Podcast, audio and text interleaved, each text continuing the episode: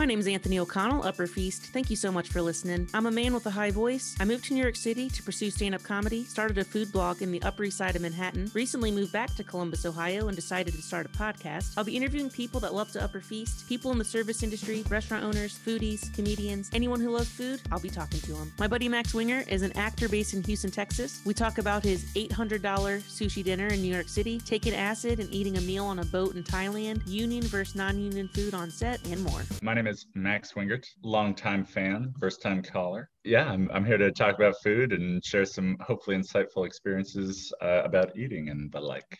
Awesome. Well, thank you so much for doing it, Max. You and I were buddies in New York City, as you know, but I'm just letting the listeners know.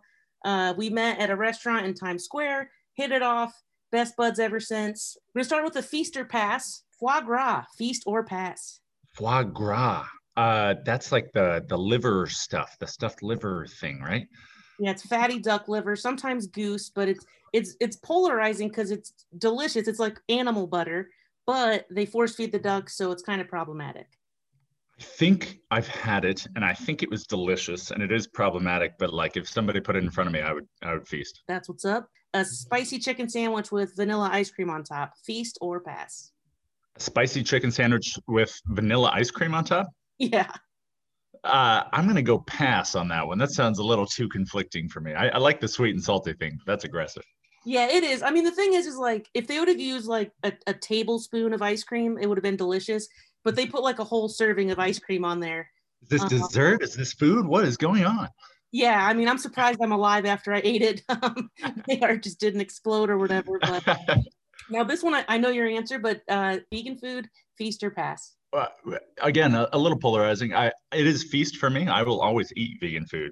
I don't think I could eat just a vegan lifestyle. You know, like I love eggs and I do consume fish and cheese and ice cream. Yes. And you know, my diet is eat food, not a lot, mostly plants. So I can get behind veganism, but I'm not like strictly vegan. I love how, like, that shows how healthy you are that you opened with eggs and fish. Whereas I can never be vegan because of ice cream and cheese and just dairy. Consume it. I eat pizza too. Don't worry.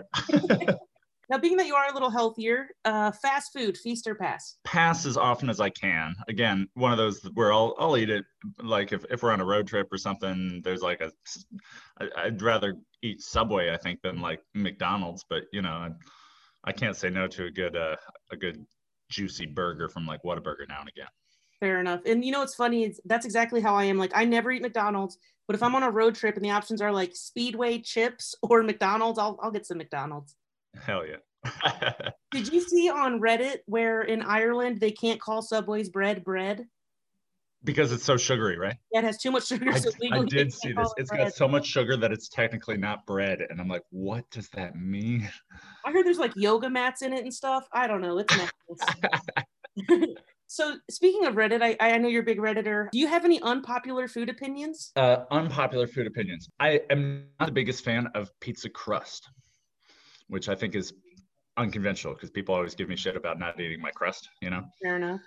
And I struggle to justify pizza itself sometimes, you know, it's good, but like it is, you know, it's heavy.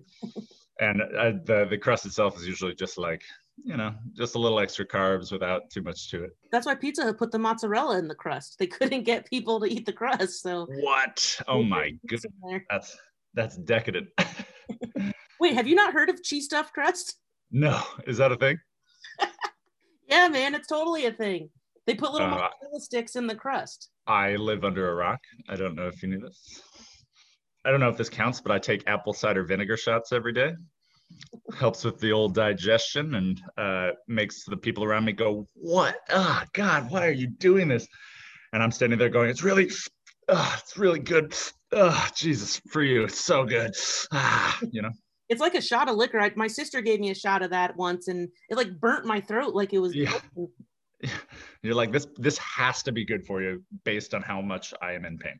Right. I'd rather just chug some ranch dressing or something. This sippy sippy. And I'm a big fan of cow tongue. Cow tongue? I love cow tongue. What's the first time you had it? Like on a taco or what? I think if you had asked me as a kid what my favorite meal was, I would have said cow tongue. And I think I remember having it sort of barbecue, like barbecue at the table, Korean barbecue style, where they like cooked it up right in front of you. And there was just some transformative meal as a kid where they like cooked it up just right. And it was like sauced right. And for years, I told people my favorite meal is cow tongue. And everyone's like, what the hell is wrong with this kid? You're the coolest little kid ever. That's amazing. Hey, just wanted to say thank you so much for listening so far. If you're liking it, please subscribe, tell a friend. If you're loving it, please give us a 5-star review. Do you have like a best dining experience that comes to mind? I'm sure you have tons of them, but just like one or two? Two came to mind. One was I had the chance with a then business partner, like my soon-to-be boss, took me to Morimoto's sushi restaurant in New York City. Amazing. It was transformative, you know. We did the full tasting menu with like the full wine and sake pairing. So everything is just like, it's small bites, but it's like 13 courses or whatever with little sips. And you take a sniff of this and you take a lick of this and you like plug your right ear and then you lick this again and then take a sip of your wine. And I mean, I've never really like appreciated the foodie thing, but that night was amazing. That's really and then and hold on. Let's not skip ahead. So I imagine that since your boss was paying for it, that amazing meal tasted a little better, right? So the bill did come for the two of us. And when I saw it, I asked if he wanted to start running first or if I should start running first. It's like a month's rent in some places. For the two of us, the bill was $850 before the tip. Oh my goodness, dude. And it better be transformative for that price, but I bet it's worth it. You get what you pay for. As you said, luckily I was not paying, so he put it on the company card, and they were unamused. See, now for me, like I've had really expensive, fancy things, and for me, for example, if I spend $100 on sushi, which is still pretty expensive for most people, I don't think that your sushi experience was 8 times better, but maybe it was. I've never been there. Like, do you think would you say it's 8 times better than like an average sushi meal? I don't think 8 times, maybe 3 times, you know? It was good. I mean, like I said, it was one of the best dining experiences of my whole life. Like, the wine is measured out. So you've got like just the 3 ounce that you're allowed or whatever. And at one point, one of our courses, like, took a little too long to come out. So I had like drank my little sip of wine already. And he like gingerly refilled just a little bit of it, and he was real apologetic, and I can't imagine the kind of clientele the waiter has to deal with a place like that. Was it stuffy in there, or did it feel like weirdly chill and relaxed? It was groovy. It was hip, you know. There are a lot of guys in there flexing business-wise and date-wise and stuff. In a black card, fancy suits, the whole nine. My boss and I are wearing like shorts and sneakers, you know, because we've been running around doing projects in New York. So we're very underdressed compared to the Louis Vuitton around us, you know. That's a flex in and of itself, though. Like, they probably thought you were famous. They're like, oh, this guy must be an actor. He's handsome. He's wearing shorts. Probably from Silicon Valley or something. One of those guys. Right. Like, I remember one time my cousin Isaiah and I went to get some food, and thankfully it was free. It was like an Upper Feast thing. And we showed up. I was wearing Nike sweatpants and a Nike hoodie, and my cousin Isaiah was wearing the same exact outfit. Not same colors, we weren't coordinated, but just super chill hoodies. And Isaiah was like, man, I feel weird. Everyone's so fancy. And he was like, dude, they're paying like suckers. We're doing it for free. Like, we win. Heck yeah. And you're like recording with your light and stuff too. So you're I'm shameless. Like those guys in the corner. No. Let me just put a bag over my head so I don't see the guy with the light. Dude, one time on the Upper West Side, I was at a pizza shop. And I don't know if you remember me telling you this, but we'll let the folks at home know. This lady was like, sir, well, actually, she called me ma'am, full disclosure. She called me ma'am. And I was like, well, I'm a dude. I have a high voice. Yeah. So she goes, ma'am. And I'm like, oh, I'm a man. I have a high voice. And then she goes, sir, turn off your light. You're ruining my experience. And so like I looked and there was no way she could possibly see it. So she gets the manager over, but the manager invited me to come. So the manager's like, I'm sorry, miss. He's a foodie. We invited him for Instagram. And it just felt so good. But then she literally put her linen over her head. And she was just making such a scene. It was so dramatic, like stereotypical Upper West Side madness. It was nuts. You're a heathen. And she's probably scarred to this day. Now, what about do you have another great dining experience? I know you were going to say another one, but I kind of cut you off. I do. It's an oddball one. So I figure I'd give you kind of a range. So back in the day, a couple years back, I'm backpacking around Thailand with some cool buddies, Edgar and Will. One of those days in Thailand, Will and I decided to take a day-long boat tour, kind of around Fangna Bay and around the cool islands. And we were going to go swimming, and we were going to paddle some kayaks through some caves and all kinds of groovy stuff. So naturally, that was the ideal day to take the LSD that I brought with me. Oh, God. So we got all situated, got our sunscreen on, got our life vests on, and I dropped that acid, you know, and we started cruising around, and it was a good decision. On the boat, they provided lunch, and they cooked it up on the boat. Like the downstairs of the boat was like a whole kitchen area, kind of one of those big boxy houseboat looking things, you know, and they cooked up this meal that in my acid-addled state, I was a little like hesitant to eat, you know, I wasn't really feeling hungry or whatever.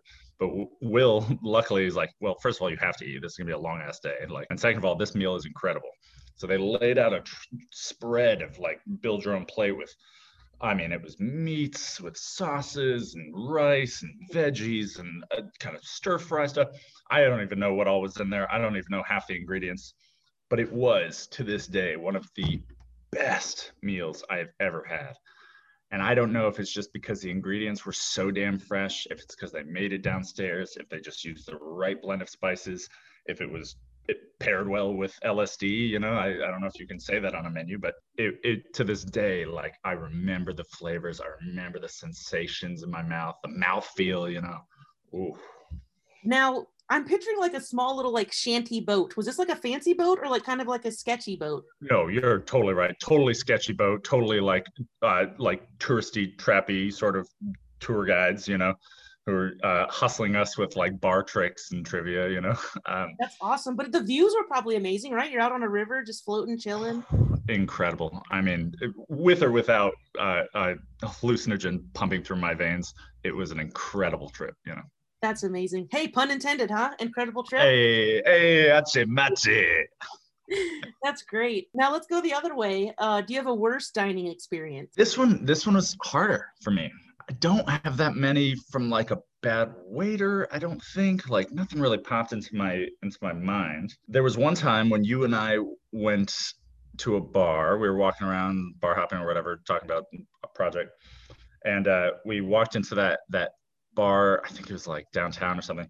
With the guy at us? Yeah, we just went totally unacknowledged by the staff. And we're like, I get it's a slow bar, I get that's kind of the vibe or whatever, you're talking to your regular or whatever, but at least like wave, you know? Yeah, that's fair. And we stood there for 15 or 20 minutes just, gassing each other up, anger style, you know? Like, this place, that guy. It's interesting when I asked you about the bad dining experiences and you jump to service, does that mean that you're not a very picky eater? Because I feel like a lot of people are like, oh, the food was disgusting or whatever, but you mentioned the service, so you're more of like a service guy? I cannot remember the last time I had a meal where I thought it was disgusting. You know, I eat everything. I eat it all. Fair enough. And I do tend to seek out things that I know that I like, or at least ingredients combinations that I know I appreciate. But no, I can't think of a time. Actually, I can't think of a time. One time I sent it back was when I was a kid at home and my dad made me cinnamon toast. And you're like, Dad, you didn't do it. You missed out. This one's the L. He toasted it up right. I saw him make it. And then I took a bite and it was wrong and it was bad and I couldn't figure it out. My dad was just frustrated. He's on his way to work. He's like, just eat the damn thing, blah, blah, blah. Turns out he didn't use cinnamon and sugar. He grabs the other Tupperware full of coffee grounds. Dude, that's hilarious. You know, I have a French toast story too. When I was a kid, my mom's an amazing cook, but one time she made shitty French toast and I just refused to eat it. And she's like, well, you're not leaving the table till you eat it. So what I decided to do was smush it between my hands. It was literally unedible. I just kept smushing it. And it's like going through my fingers. It was just too slimy. It was undercooked. And so I was like, I'm not gonna eat this. I made a mess of it. So I got sent to my room for that one. But sure, as you do when you squish toast. You know, sometimes I'm a pretty nice guy, but sometimes you get rage and you just got to smash some toast. Sometimes you just got to smash some toast. I'm going to put that on a shirt for you. Do it. It's on the Patreon. Me smushing toast is on the Patreon. It's a weird fetish. People love it. The only other one I could think of was a bad dining experience in terms of a bad date.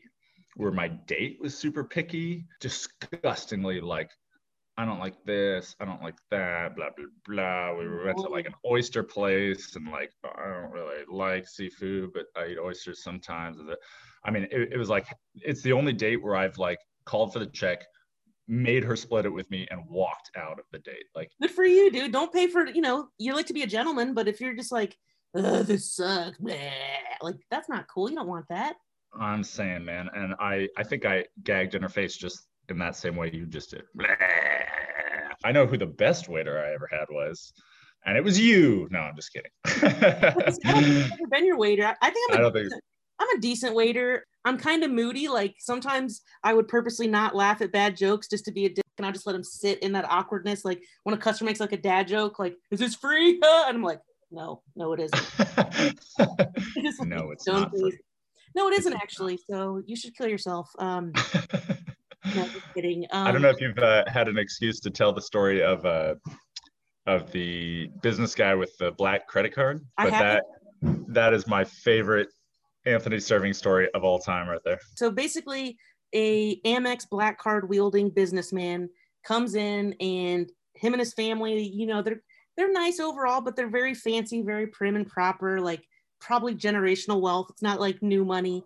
And so he gives me his Amex black card, and I go to the POS system to swipe it. And obviously it went through because he could do whatever he wants with it. And so I come to the table and I'm like, sir, I'm so sorry, your card was declined. And his family started chuckling and they were like kind of nervous laughing. And he goes, what? I could buy a jet with that. What are you talking about? Do you know who I am? Which he could buy a jet. I mean, he's not fronting. He could literally buy a jet. But his chicken parm was denied, you sucker. Oh, man. So, you know what I find interesting? We talked about eating Thai food on a boat, eating fancy sushi. How much does vibes and ambiance play for meal enjoyment to you?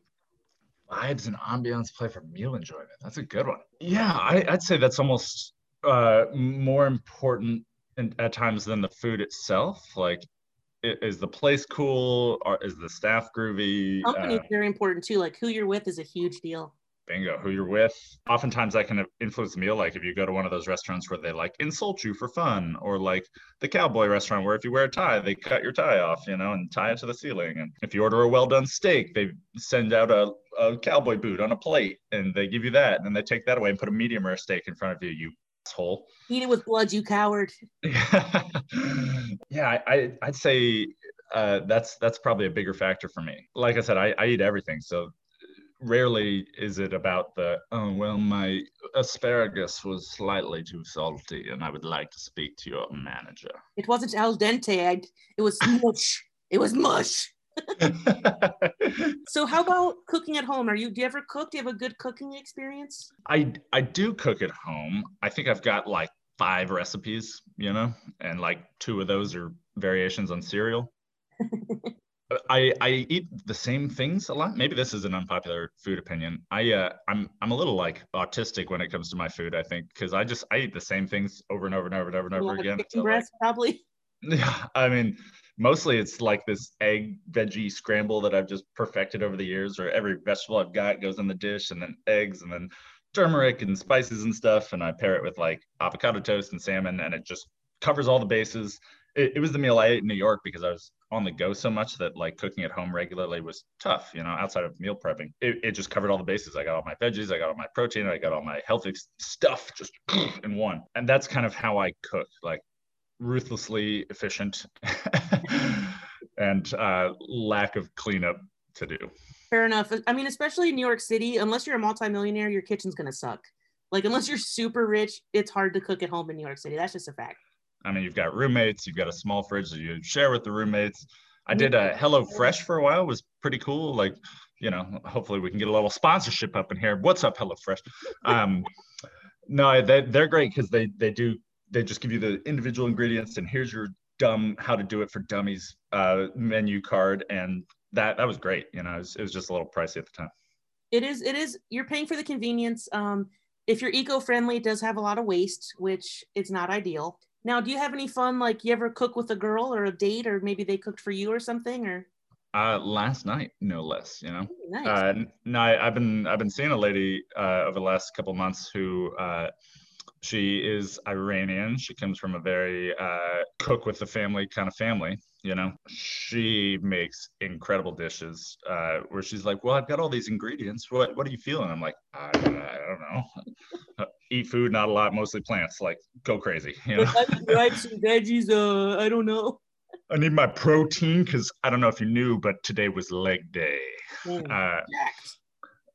So yeah, she's been cooking for me, and especially during our kind of pseudo hurricanes that we've had recently, it's nice to have somebody who like makes really good home cooked food. You know? That's awesome, and I feel like it tastes better when a pretty girl makes you food, or boy, whatever you're into. Like when someone that you like and love and care about, when they make it for you, it literally tastes better. I think that's like science. It does. It does. I totally agree. Now, since you're not the biggest cook, do you have a worst cooking experience? Like burnt something, caught something on fire? Made something inedible, gave you diarrhea, you know, any number of horrible. I don't think anything that I have cooked necessarily. Certainly I've set things in the kitchen on fire. I think we all have. I've gotten food poisoning before, but it was more from like gas station sushi, you know. Oh my God, why would you risk that, you maniac? Because I was in Japan. I was at the train station. I figured if anybody's going to get it right. And then like later that day, I'm like, why do I feel like my head is heavy, my body's heavy? And I tried to eat some like curry that night. And then right after I ate the curry was when my body went, okay, we're going to be in pain and get everything out of you for the next 36 hours. So buckle in. And then I was in agony for like a day and a half, like real pain. It was bad. It was real bad. The only thing I can think of is one time when I was in college, this is so stupid. I had a bologna sandwich with mayonnaise and cheese, and I left it in my front seat on a hot summer day. And then in the morning when I was driving to class, I was like, I'll eat it. I ate it. Needless to say, I got violently sick. I threw up. I had diarrhea. Apparently hot mayonnaise and bologna is not healthy. I didn't know this. Did you know this? I'm putting hot mayonnaise and bologna on a shirt for you as well. Thank you. I'm going to have a whole new wardrobe. I hate it. Hot mayonnaise and bologna. I mean, gross. Yeah, I'll go with gross. Gross. Interesting one for you. So I'm an actor, for your listeners who do not know. And I've done some extra work where there is food involved and you have to like eat food. The trick is to not eat too much because you need to take just the smallest little nibbles. Not just because they have to change the food out, but because we're going to do that take about 100 times from different angles. And if you eat a big bite, then you got to keep eating that big bite. So by take 97, you're passing out, ready to throw up, and the food has been cold, and it wasn't really meant to be consumed like this anyway. You know, it's been sitting out. So if you're ever an actor on set, small bites all around. I remember I used to do a crowd warm up for Cash Explosion, which is an Ohio lottery game show, and we always had that little what do they call that cart where all the food is for when you're on set? I don't even remember the name of it. Crafty. Yes, craft services. And I used to always take stuff to go because they had like Cliff Bars and nuts and cashews. And I would always just load that up to go. I don't know how to act. Like, you're not supposed to be there. Like, you're not supposed to be your first time there. You know what I mean? Like, act like you've been here before, but not me. I'm like, if there's a free Cliff Bar, what am I not going to have the free Cliff Bar?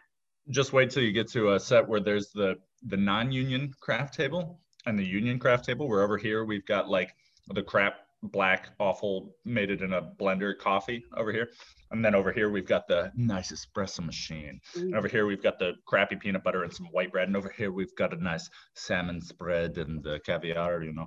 And there's no one at the union table because there's like 4 union people on set and 100 of us non-union people trying to queue up to this crappy little table. And occasionally you'll go, what if I just went over to that table? That's when you find out there is one person whose whole job is to stand there and go, this food is not for you. Really? No, I am sorry. You are non-union. I am so sorry. This food is not for you. So it just sits there and like, mind explosion. So I know you just mentioned your acting stories. Want to talk about some cool like server stories, food industry stories? Obviously, I've got plenty of stories of like the lady who just could not be pleased and could not wrap her head around the fact that we were not a steakhouse. We were a family style Italian restaurant. I don't know why she couldn't compute this or why her 2 family members there with her could not fully communicate. We are not going to get you a small steak. Like, it just cannot be done. You know, you can have a steak, but it's bigger than you are and it's meant for 12 people. we're a pasta restaurant. No, this is, you can't, I mean, I must have explained things probably 12 different times. I had another server try to explain it. She ordered a veal dish with pasta and then didn't want that because she didn't want the pasta. She sent it back, then ordered just the veal. And then that wasn't right either because we took away some of the veal and we sent that. By the end of it, she was literally in tears and really crying. That's so extreme. Even the GM went over to talk to her and try to explain the concept, and she's just crying and shaking her head. And so they left. They spent an hour and a half trying to get something not on the menu. People could not understand that we did not have Alfredo. They would be like, and they would order it so confidently. They'd be like, yes, I'll have the chicken Alfredo. Excuse me, sir, point it out on the menu. You can have it for free. Oh, wait, what? I had it last time. Oh, they always said that too. And it's like, well, that's cool. You got lucky, but this time, no. I don't believe it. It's like, first of all, no, you didn't. Second of all, please order something else. Right. What is like the best customer for you? Like, do you like it when they try to joke a lot and have a lot of fun? Or do you like it when they're just kind of like, nothing? Or what do you have a pref? It depends, because the jokey thing, as you said before, like with the dad jokes that we've all heard 1,000 times about, like, oh, I guess it's free. Ha ha ha ha ha ha. What are the rest of you gonna eat, in front of a plate bigger than he is, you know, like those kind of jokes. I hate those kind of jokes. I think the best people to serve are generally other servers, probably. Yeah, you know, they help you lift the plate, they keep everything nice and clean, and they tip like maniacs. Right. I did enjoy, like, especially during the holiday season, making families nights, you know, where they really saw that they had a damn good waiter, because I was a damn good waiter, you know. You are, because you're an actor, so you can pretend like you care so much. Bingo, bingo. I hate you. Look at my smile. The best ever is I would always do my fake smile, and then as soon as I would turn my back, it would instantly fade to like straight face. And one time the customer saw my reflection in the mirror and they called me out on it. It was so embarrassing. Total fraud alert. I like serving attractive customers who want to sleep with me, you know. That's always fun, you know. Can't relate to that when I'm very ugly. No, I'm kidding. Yeah, I think people who are just compassionate with servers are my favorite, you know, like where if something goes wrong, they don't lose their mind, they don't flip their lid, they don't, you know, oh, my night is ruined. Like, calm down, you know, it's just food. Yeah, I feel like you have to just remind yourself that it's not personal. They don't have any power in their real life. So when they have the smallest little bit of power, they exploit it and just, they're so shitty to people, but it's just, it's them, it's not you. Cool, cool, cool. Hope you feel better about yourself. Yep, your wife still hates you and your boss still thinks you suck, but you yelled at me, you got me. I lose, haha, please tip. We had a lot of fun, man, working in Times Square, one of the busiest restaurants in the whole country. Like, if you're going to be a server, that's a good place to be a server, like one of the best kind of thing. I learned so much about people, about myself. I got to meet, I mean, I'm talking to you, like, I've met one of my best friends in my lifetime at this restaurant, you know. I refer to it as something that taught me, kind of improved my acting skills, strangely enough, you know, like serving 600 people at a time all day, every day. You get real good at communicating, you know? And they're literally from the whole world, like, you know, right. Billions, people from Britain, India, like literally, it's a tourist trap. So literally the whole world would come here. People from all over America, like you have to learn how to talk. And then your bussers, your servers, they're all from different places. Like you definitely learn a lot for sure working in Times Square, absolutely. Yeah, we had people from literally everywhere. I think it is the busiest restaurant, at least in America. I think like Tao might do more money, but I still maintain as the busiest, at least in the country. No, you're right. So Tao does do more money, but it's unfair because they have weddings and stuff. So I think that's kind of, and also they're per person, it's a little bit more expensive. I think their liquor's a little bit more expensive, that sort of thing. Max, we worked at a very busy restaurant in Times Square, and tons of crazy things happened. That stampede, that was pretty crazy. It was a dramatic time. It was probably one of my craziest experiences in life, let alone in New York, let alone as a waiter. I don't know if y'all remember, a while back, we had back-to-back mass shootings. The next day after the two shootings, everyone was on edge. One is bad enough, two in a row, like literally back-to-back that weekend I mean, everybody was tense, you know, especially somewhere like Times Square, especially somewhere like a 600-person open floor plan restaurant. Right. What better target, you know? So we're but not really joking, but kind of nervously laughing. At some point around like 9-ish or so, we just heard, and from the back of the restaurant on the first floor, I like looked at the front door, and this massive wave of people burst through the front door. People were literally flipping tables and everything. It was panic. It was like you could tell on their face. We didn't know. We didn't hear anything. Like we didn't know what was going on, but there was panic on these people's faces. A massive amount of people obviously running for cover, and everyone immediately goes, no, it can't be. Like it could be. It probably is, but it just can't. People are flipping tables. People are screaming, crying. There's broken glass everywhere. I'm trying to get people to stop flipping tables because the table's not going to stop a bullet if the bullet's coming. And now there's broken glass and everyone's cowering and getting all scratched up. It was literal chaos, panic-induced chaos. People are running out the kitchen, running out the back doors, running up the stairs. The kitchen's on fire. We don't know what's going on back there. We've got one manager who's just trying to bar people from coming in the front. We've got another manager who's already halfway down the street. He doesn't care. He's gone, you know? Yeah. Can't blame you. No, I mean, I can't. Like, how do you respond? And it turns out there was no shooter. In the middle of Times Square, a group of guys intentionally backfired their motorcycles. So what all the people heard was bang, bang, bang, bang, bang, bang, bang. And for the untrained ear, it does sound a lot like the beginning of a shooting. Especially when tensions are high. And actually, I didn't know that it was intentional. I knew that it was motorcycles backfiring, but I didn't realize they were being jerks about it. They sidled up in their little motorcycle group, and then I don't know if somebody dared them. I don't know if they knew what the result would be, but if you watch the footage from up above, there's this wave of panic that erupts from this group of motorcycles, and it affected like most of Midtown. You know, like Broadway got stampeded, other restaurants got trashed. You know, by the end of it, was wrecked. Yeah. Crashed. I've never seen it like that. How about the time when the lights went out? Remember? Yeah, that was nuts. Yeah, that's it. Dude, that was so eerie being in Times Square with all the electricity off. Like, that was like a zombie movie. That was really, really intense.